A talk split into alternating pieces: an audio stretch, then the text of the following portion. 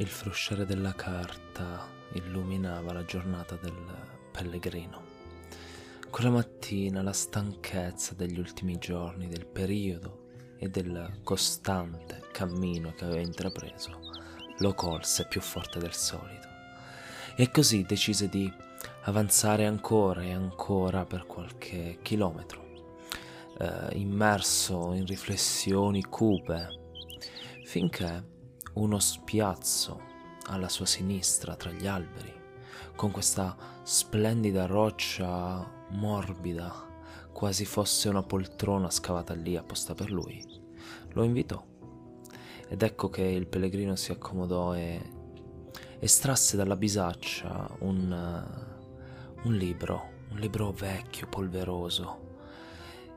Strani erano i disegni in copertina, anche il nome di caratteri particolari, ma per chi come lui è stato ovunque e ovunque continua ad andare, ogni parola è sempre la giusta parola, ogni lingua è sempre comprensibile. Un sorriso davanti questo vecchio amico, ed ecco che apre sul primo racconto del Datsuzoku, il testo delle antiche storie di un luogo molto lontano.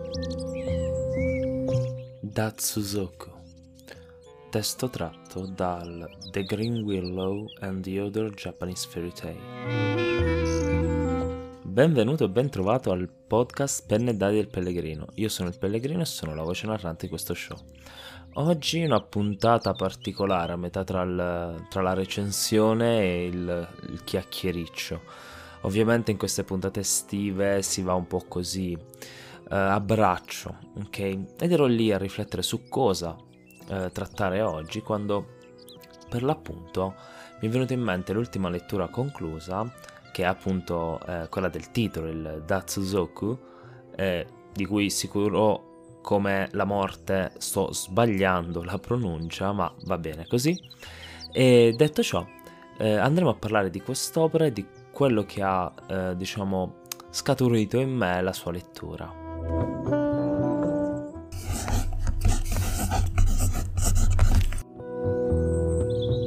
Ma partiamo da qualche informazione, una, alcune un paio personali, ovvero questa è un'opera molto oh, intima per me, perché mi è stata regalata dal, al mio compleanno da due dei miei più cari amici, e con una piccola dedica personale, ma queste sono eh, diciamo quisquiglie per voi ovviamente che ascoltate.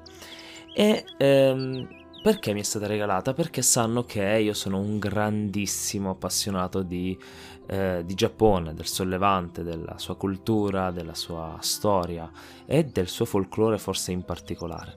E quindi mi hanno, hanno deciso di, mh, diciamo, regalarmi questo libro nel momento stesso in cui l'hanno visto, perché eh, erano in libreria, una libreria indipendente di Chieti, Chieti Alta, eh, diciamo città eh, che fa provincia in Abruzzo, e che appunto eh, si chiama Datsuzoku. È una opera, una raccolta di fiabe giapponesi eh, a cura di Valentina Vallone, tradotta da, da lei. E quest'opera viene tratta dal, come dicevo poco fa, eh, dal Green Willow and the Other Japanese Fairy Tale, che è un'opera del millenovecentodieci a cura di Grace James, e che appunto vuole riassumere eh, dentro se stessa tutte un po' quelle atmosfere, quelle storie tipicamente giapponesi che vanno a un po' rappresentare il popolo stesso. Ed ecco che allora, leggendo queste opere, qualcuno che non ha mai, diciamo, approfondito, o anche chi è già appassionato da tempo a questa splendida cultura, può sentire quelle tematiche tipiche del Giappone, quel modo di raccontare un po' nostalgico, forse un po' tragico, eh, sì, un po' potremmo dire così, storie un po' diciamo tragiche, che hanno un finale dolce amaro, ecco, agrodolci. Ed ecco che per l'appunto il Datsuzoku, che è un libricino, ha al suo interno cinque storie se ricordo bene, è un'opera molto particolare da questo punto di vista. Aiuta con queste cinque storie, abbastanza diverse tra di loro, eh, sia come temi ma soprattutto come eh, diciamo contenuto stesso del, del, dei singoli racconti, riesce ad approfondire vari aspetti della cultura giapponese e riesce a far sentire il lettore quel, quel calore tipico delle storie del folklore, quelle sensazioni di stare davanti a un caminetto acceso con qualcuno che ti racconta qualcosa di molto personale, perché in fondo il folklore è un po' questo, è l'intimità della terra a cui appartiene, quel retaggio quasi genetico che portiamo dentro, perché quelle storie ci appartengono in senso personale, intimo di nuovo. Penso che tornerà spesso questa, questa parola nel podcast. E eh, le storie, come già detto, sono eh, cinque, ovvero La ragazza della luna, La lanterna di Peonia, Yuki Onna, eh, La terra di Yomi e la storia di Susanoo l'impetuoso.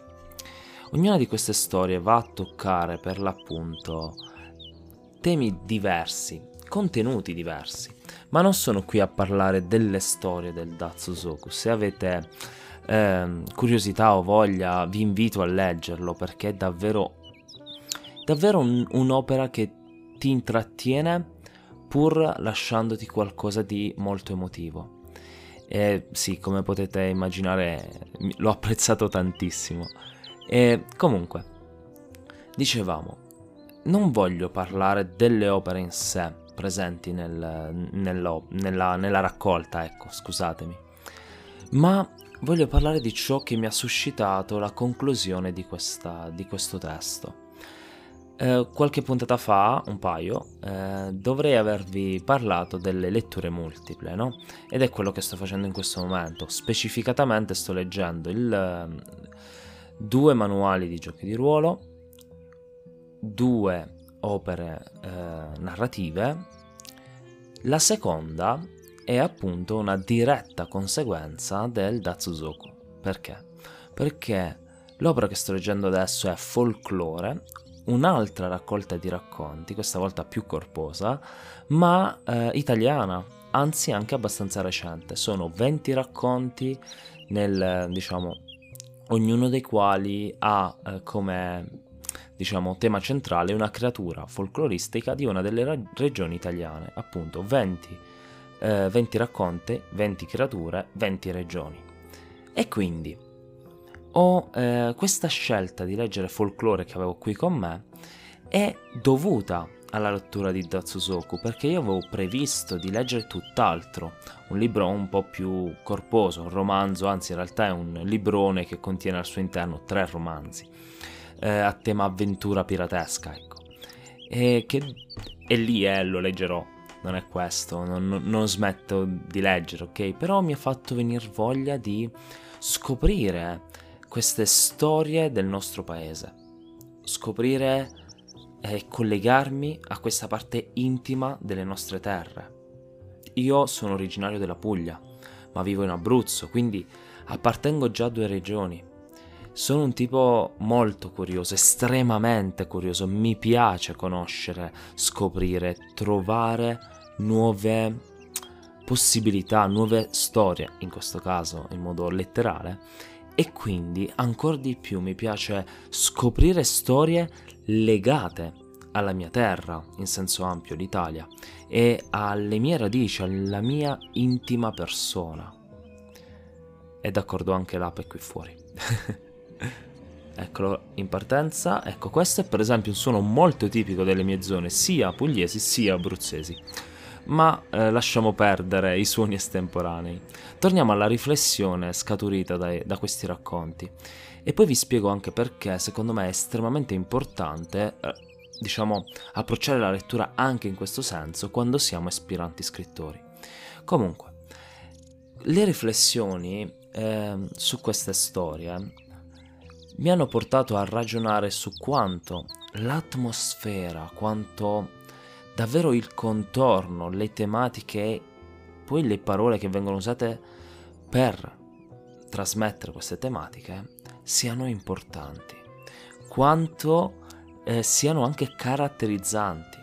Certi luoghi della, mh, della, per esempio delle rac- de- della raccolta del Datsuzoku erano tipici giapponesi, ma non perché erano situati fisicamente in Giappone, ma proprio per l'atmosfera, e quell'atmosfera che ti lasciavano addosso ti lasciava la sensazione di essere in quel luogo. È importantissimo questo, e mi ha dato proprio da riflettere su quanto davvero in un'opera scritta la descrizione delle atmosfere, la, l'importanza di appunto le atmosfere sia davvero grande, infinita, perché è quello che ti rimane addosso. E certo, la trama è importantissima, siamo completamente d'accordo, anche i personaggi sono ciò che ti fanno continuare a leggere, ma quella familiarità con un testo è dovuta tanto anche all'atmosfera che quel testo ehm, ti lascia, ed è ovviamente solo in parte, non completamente, dovuta alla, al, al luogo descritto nell'opera.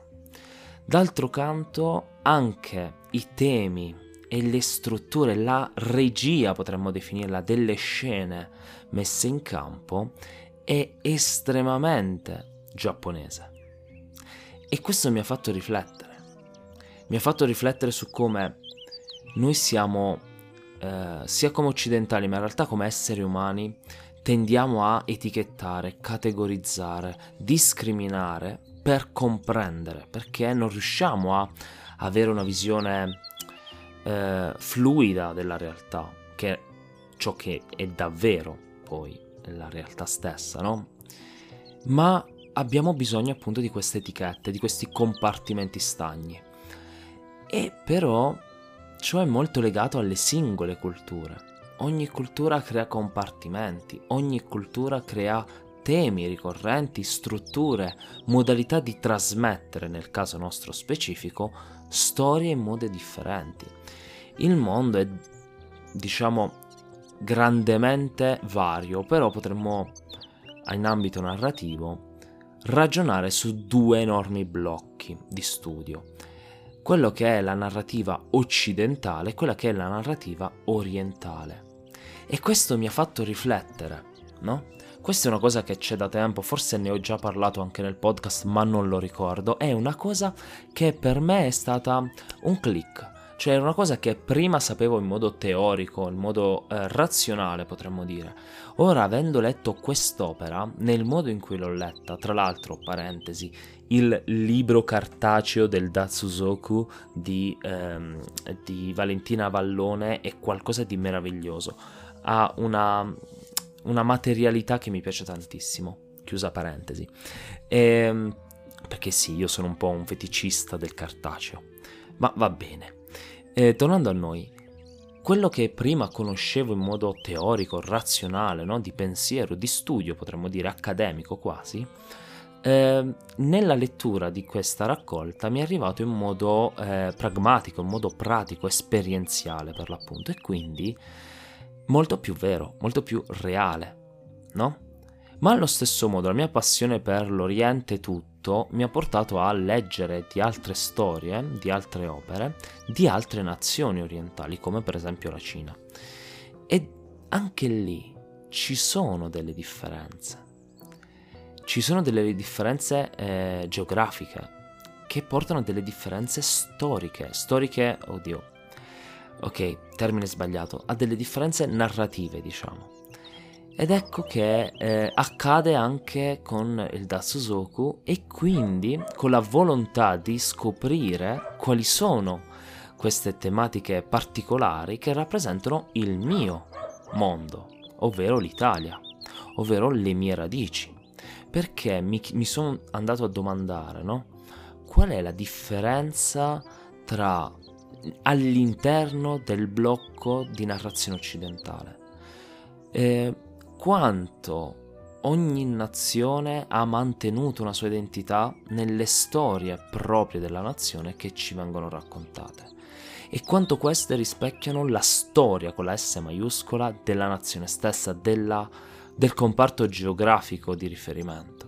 Ecco, questa è una cosa che mi ha, eh, mi ha fatto diciamo, mi è arrivata come riflessione e di cui appunto mi ha fatto propendere per la lettura di Folklore, lettura appena iniziata, quindi sono ancora alla prefazione, molto interessante tra l'altro, una prefazione ehm, come dire eh, sintetica nel suo, eh, diciamo, nella sua descrizione delle varie creature, ma puntuale, molto interessante sotto certi aspetti. Arriverò a leggere i racconti e vedremo. Comunque Eh, questa è un po' la riflessione, no, che mi ha portato alla lettura del Datsuzoku, e come scrittore credo sia estremamente importante questa riflessione, perché mi ha portato a ragionare, no, sui singoli modi di narrare, su come, certo, ci sono degli errori oggettivi anche in senso ampio, largo, quindi potremmo dire mondiale tra virgolette, ma quanto la narrativa, narrativa sia molto più fluida in realtà, davvero più particolare, più varia, ecco, no? Come tutto il mondo è d'altronde. E qui credo che sia una cosa estremamente importante. Questo vuol dire non conoscere, non studiare? Assolutamente no, in realtà vuol dire esattamente l'opposto, vuol dire conosci, studia ancora di più, ma senza pregiudizio. Studia con la volontà di scoprire, con l'avventura nel cuore e negli occhi, ma non giudicare con i tuoi paradigmi, con le tue, per forza di cose, forme mentis strutturali dovute alla cultura, società in cui sei immerso, in cui sei nato e cresciuto principalmente. E queste sono cose secondo me importanti. Infatti subito dopo la lettura del Datsuzoku ho comprato due corsi di scrittura, uno di una eh, autrice spagnola, uno di un autore francese, anzi no, eh, diciamo sudafricano di un, eh, ora non ricordo che nazione, diciamo francofona, è trasferito in, a Londra e poi in Belgio, e quindi è un po' particolare, e, e niente, credo che questo sia una riflessione che ti butto lì, eh? Non voglio... Vorrei, anzi più che altro, sapere la tua su questo tema. Mi interessa tantissimo. È una riflessione che ho in testa qualche giorno.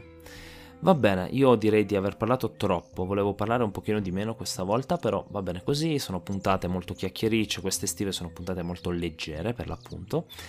Ed ecco che, ehm, come al solito, io ti lascio ai convenevoli finali, quindi per l'appunto se hai qualche cosa da dire al riguardo a, su questa riflessione, sui contenuti in generale sul podcast e di ciò, ciò di cui parliamo, scrivimi. Puoi farlo attraverso Instagram con mm, il profilo Pellegrino tra le storie, vai tranquillo in direct, fai quello che vuoi, fai che tu sia eh, diciamo uomo, donna, appartenente a qualunque genere tu ti riconosca. Eh, uso il maschile solo per comodità espressiva, eh, in quanto uomo uso il mio genere fondamentalmente.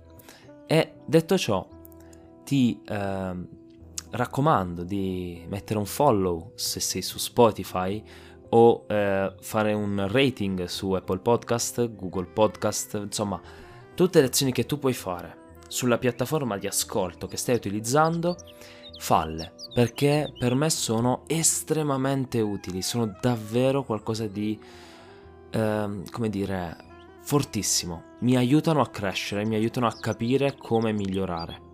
Quindi aspetto i tuoi feedback, aspetto ciò che hai da dire su questa riflessione e, come al solito, noi ci sentiamo a un prossimo crocevia.